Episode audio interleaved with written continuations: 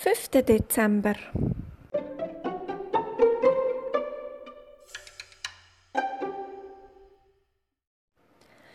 Endlich hat der kleine Igel das Haus bei der alten Tanne erreicht. Die Vorhänge vor den Fenstern sind fest verschlossen.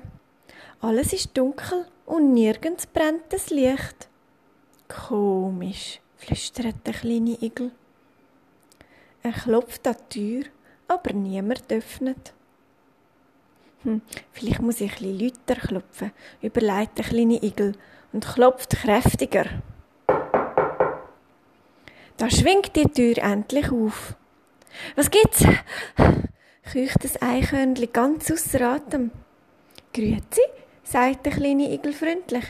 Du musst unser neuer Nachbar sein. Ich habe schon gehört, dass du da hingezügelt bist und ich möchte dich gern zu Weihnachten einladen. Meine Freunde kommen alle auch. Weihnachten? Oh nein, oh nein, da habe ich wirklich keine Zeit, antwortet das Eichhörnchen. Es tut mir furchtbar leid, aber ich muss sofort wieder an die Arbeit. Ich kann nicht länger faul rumstehen.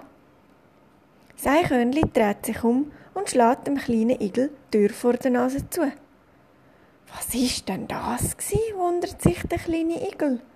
Er denkt kurz nach und schiebt dann die Einladungskarte einfach unter den Türen durch. Hm, vielleicht überlegt sich das Eichhörnchen ja noch, seufzt er.